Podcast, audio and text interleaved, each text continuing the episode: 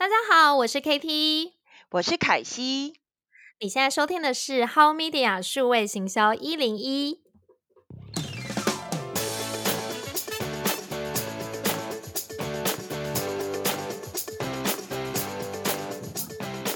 How Media 数位行销一零一是由美味生活创办人 KT 以及 How Media 主编凯西领衔主讲。你想做好数位转型吗？想了解更多北美行销内容、社群和网红行销吗？那就锁定 How Media 数位行销一零一。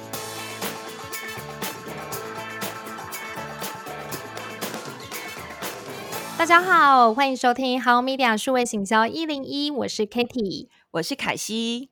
在上一集呢，我们讨论到进入北美市场行销的四大关键。今天呢，我们要来谈谈如何掌握北美的 KOL 口碑行销。没错，就是我们在第二集的时候呢，其实 Katie 有跟我们分享，就是一周呢卖了四百台的这个豆浆机的一个案例。那其实获得很多听众的回响哦。那其实，在里面呢，KOL 网红行销呢，其实是一个成功相当重要的关键。不止台湾，其实像现在全球在网红行销上面，可能每家公司的预算都大概是呈现这种所谓两位数的成长哦。那如果我们想要开拓北美市场呢，势必要好好的运用北美的 KOL。但北美的 KOL 其实呢，因为幅员广大，它的操作相对的复杂。那我们今天呢，就特别另聘一集呢，请 Kitty 好好来跟我们分享北美网红到底哪里不一样？那到底要怎么样好好的操作呢，才可以达到你预期的效果？好啊，那我们一开始呢，就请 Kitty 先跟我们谈一谈北美网红到底哪里不一样。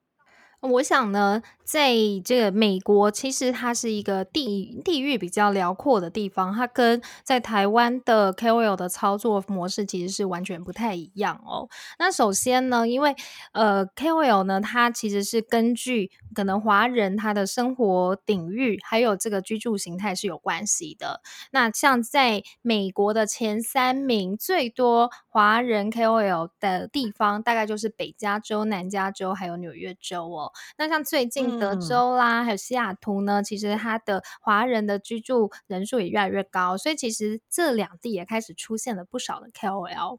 那因为居住在不同的地区的城市呢，其实我觉得也会。在 KOL 的样貌啊，还有属性上面也会有蛮大的这个差异性。那当然，每个城市呢一定都有 local 的美食啊，还有旅游。所以其实有不少的 KOL，它是很着重是跟当地的美食旅游这个相关。有关的，比如说他是呃专门在分享，比如说哦纽约的这个博物馆的攻略，或者是说他是在分享北加州的酒庄之旅。哦，所以我觉得其实他会跟当地的这个生活形态还有都市哦是产生很密切的关系。那当然呢，我我觉得其实也会呃开始有一些，比如说像北加州、南加州和纽约，因为它的这些呃生活形态或者是企业的属性，然后它的这些 KOL 的样貌也不太一样。比如说像北加州呢，它是科技公司的重镇，所以有蛮多的专业型的 KOL 是在讨论整个戏谷的高科技发展啦，还有市场的趋势。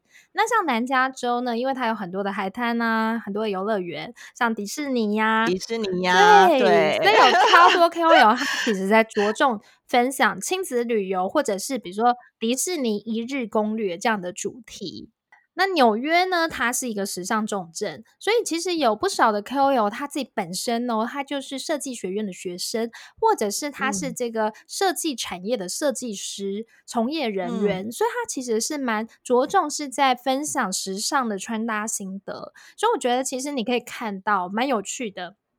美国呢不同城市的差异化，也造就了不同城市的 KOL，它也有一些不太一样的差异。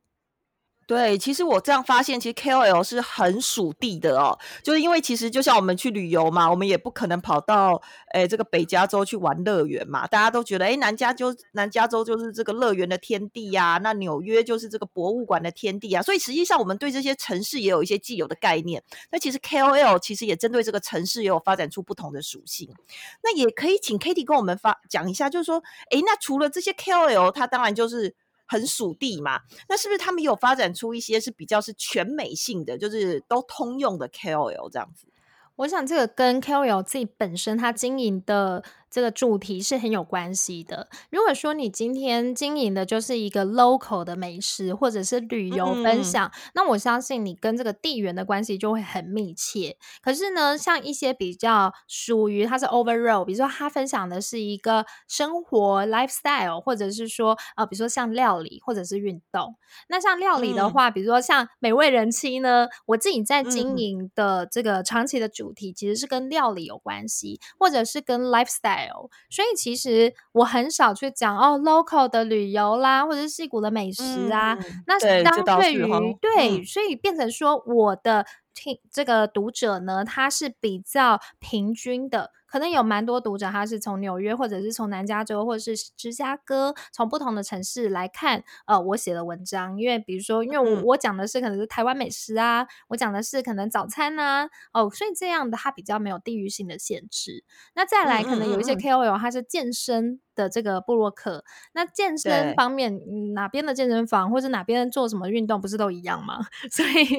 所以像他这样子，其实也是没有地域性的，所以。其实，呃，有不同的 KOL 的属性哦，所以他自己他会反映出他的主题呢，会反映出他跟这个地区的这个有没有关联性。嗯，对，所以其实我们从 KOL，因为它的属性的关系，说它所产制出来的内容跟它的 TA 其实也大不相同。那接下来我们就来那个请 Kitty 跟我们分享一下，就是说如果我们今天想要这个进军北美市场，或者是我是北美 local 的公司，我想要去做一些数位行销，那我想要善用这个 KOL，因为 KOL 实在是太多元了嘛，所以绝对不会是我打个电话给一个我喜爱的 KOL 就可以完成完成这件事情，而是需要经过。一些计划，没错。那我们就请 Kitty 你来跟我分享一下，就是说我们在北美可以怎么样好好的来运用这些 KOL。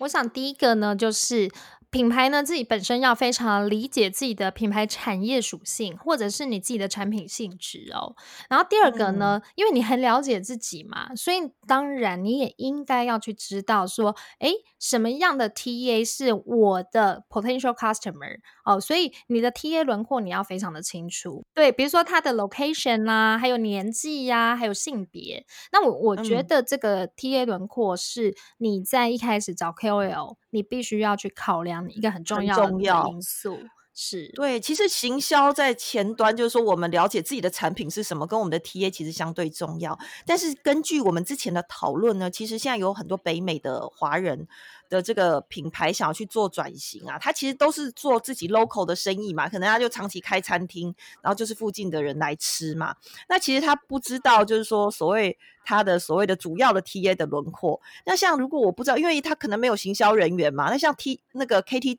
对于这个部分有什么样的建议？对，一般呢，像可能 COVID nineteen 之前啊，就是蛮多哦，比如说你可能是戏谷的餐厅，或者是你本来在戏谷是开一个呃商店，好，那但是呢，因为 COVID nineteen 的关系，你也。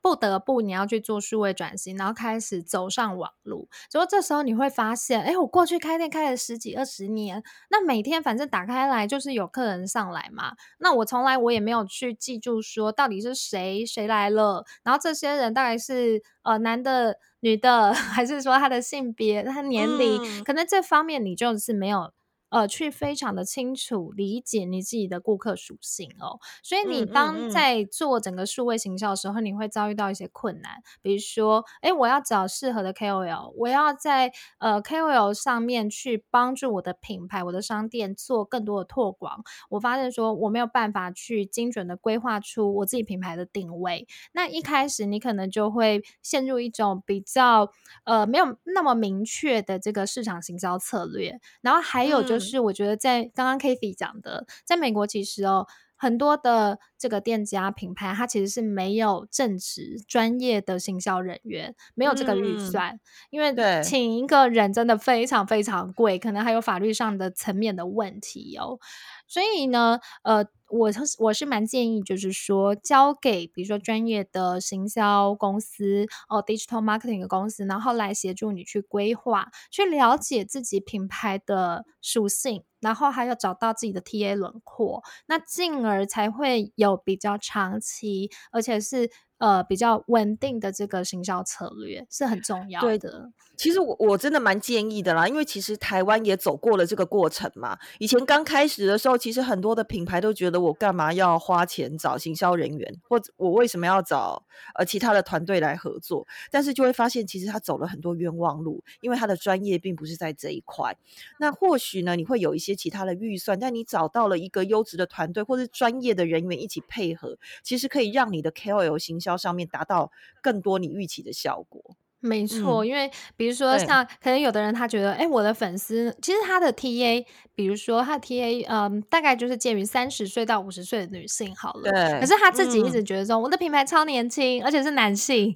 所以其实在找 KOL，反而去找了一个可能，哦，可能才二十岁。很年轻的男性的 KOL，可是完全对不上他的自己品牌属性，这样就会很可惜。你就会觉得说，奇怪，我做了，我花了钱，为什么都没有效果，也没有流量，也没有一个口碑的行销力？所以这个就是有可能你在呃找 KOL 的这个策略上面，可能一开始你就弄错了。哦，所以呢，呃，我觉得第三个步骤很重要，就是你要找到自己的 TA 和品牌最相关的 KOL。哦，所以我们刚刚讲到说，第一个步骤是什么？是品牌产业还是产品的属性嘛？第二个是你的 TA 的 location 年纪性别是很重要的。然后你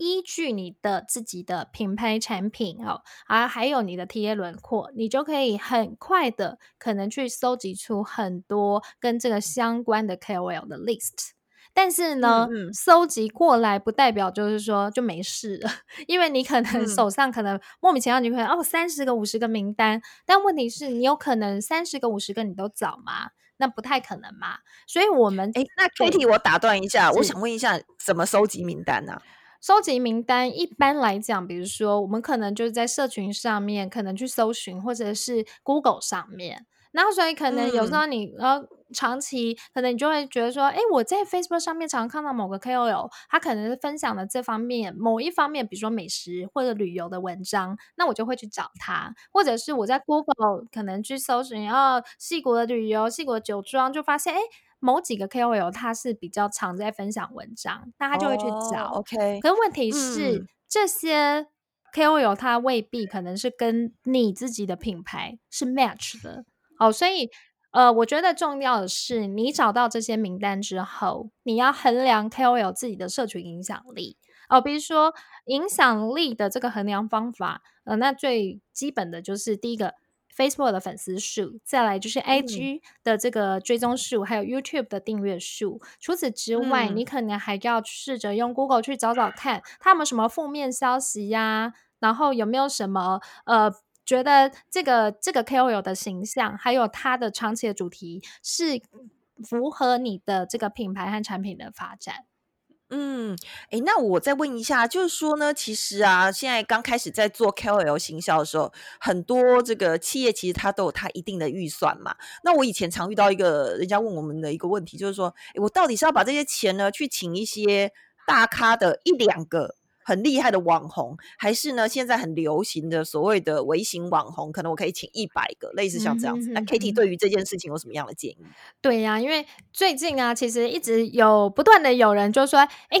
我不要找那个大咖，我就找一百个网红就好 啦。”对对，现在真的很多，没错。但是我觉得大家忽略掉一件事情，就是大咖的 KOL 为什么成为大咖，是因为他可能本身他是很有正面的影响力。所以他的口碑力、还有影响力、还有这种信任感，那个是一般微信网红无法跟上的地方。哦，我们我们不要用 KOL 来这个举例好了，我们来说蔡依林，就像有了这个品牌，为什么我要找蔡依林？蔡依林这么贵、这么顶级的明星，那为什么找她？是因为她建立的这个形象可能是很努力、很勤劳、很坚毅。很有才华的这种形象，但是他过去二十年他自己的投入，他的影响力，好，然后他投入造成就是让大家觉得很喜欢他。那同样的，因为喜欢蔡依林，就可能喜欢这个品牌，所以他对这个品牌产生了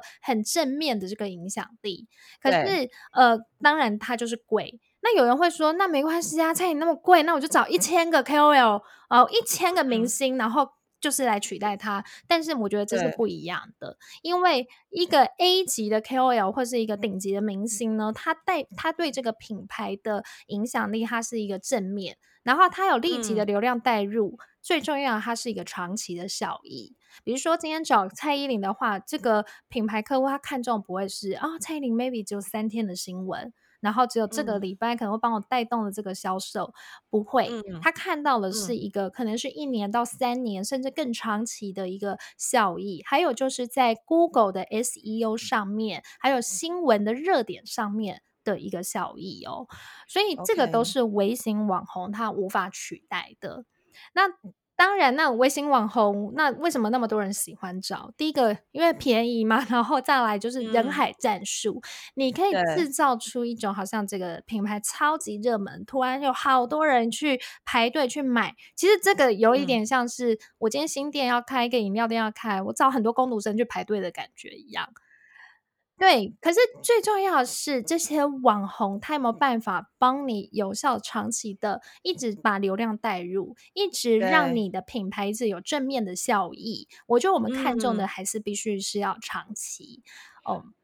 对，对，那其实就是呃，所以 KOL 的规划它其实是一个缜密的过程，因为你每一个活动或每一个阶段的目的性，你会去用到的 KOL 到底是 A 咖还是微型，或者是它是个搭配的过程，其实都是需要被计划的，绝对不是一个就是你觉得 KOL 就是 KOL 行销，就是请他来写一篇文章这么简单的一件事情。对，我觉得其实我觉得讲得很它其实是好嗯，对，它其实是很复杂的哈。没错，因为就像我们刚刚讲的哦，就是不同的阶段，其实你要找到 KOL 的属性，或者是说它的这个流量级别都不一样。maybe 是你可能产你的这个品牌它是新产品上市，你需要有最大的曝光量，然后有长期的这个品牌的曝光效益。那 maybe 我们就会建议你一开始你最好找一些流量比较高的 KOL 去帮你带动品牌品牌的正面影响力。然后再来呢，我们可能需要一个比较长期哦，可能周期性的这个曝光。那可能你就可以，比如说每个月我就找可能呃流量比较没那么高的中级的 KOL，再搭配几个嗯微型网红，让它不断嗯的每一周哦都有一些声量。但是它不是太密集，因为其实嗯我觉得很多的品牌它在找网红的时候，它用的战术就是说，就像我刚刚说，你像新店开幕，我找五百个公路生来排队的这个感觉一样。哦，他很多人他是说一开始这个礼拜我就找一百个，但是这一百个可能通通都在一个一个礼拜以内就全部结束了，所以你的曝光不应该是取决于说我只曝光一嗯个星期，而是说我要曝光是一个长期。还有一个我觉得很重要，就是品牌其实是要透过 KOL 去传达一个真实、永续的一个品牌效益、品牌形象，而不是一个虚假的形象。因为其实还是要回归到你自己本身，你的品牌，比如说你的餐厅的东西好不好吃，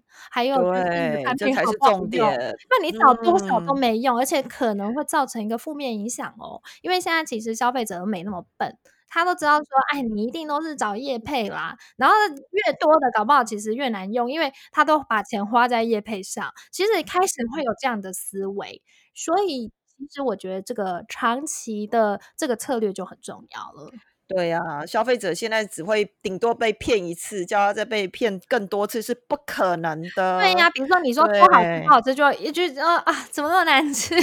对呀，怎么可能？而且我还会跟我所有的朋友讲说以后不要去，对不对？对。对啊，对，所以我所以嗯我觉得这个部分就是说，在品牌 KOL 它不是万灵丹，它还是回归到你自己品牌的属性，还有你的本身你的 quality 好不好？对，没错。那我们刚才讲到，其实有很多的台湾品牌可能想要进入北美市场，或者是呃北美华人市场，想要去做一些数位行销。那刚才讲到，其实它有几个步骤嘛，但并每一个步骤的执行其实都不简单。那可以请嗯。Kitty 跟我们分享一下，就是说，如果他们想要呃做这样子的执行，有什么样的团队或有什么样的服务可以协助他们？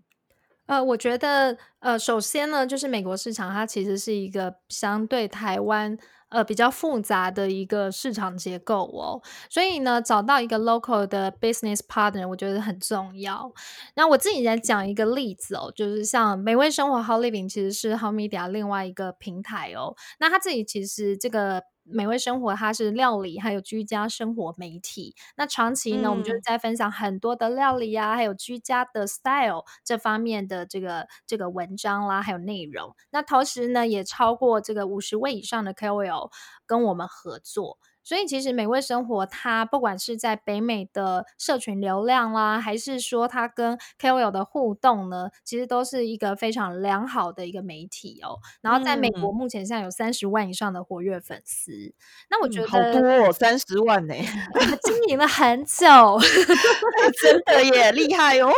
没有啦，其实美味生活其实整个全球。的这个粉丝大概目前有两百五十万嘛，那我们其实在美国大概就是长期经营，然后再加上我自己本身呢也是住在美国，所以我非常的理解，就是美国目前现在哦，他们对于生活啦，还有就是对于整个 lifestyle 他们的这个需求，还有他们需要的形态哦，所以其实美味生活在这个内容，还有就是在社群的这个掌握力上面、影响力上面，我相信是会比一般的可能其他单纯的行销公司来的更好哦。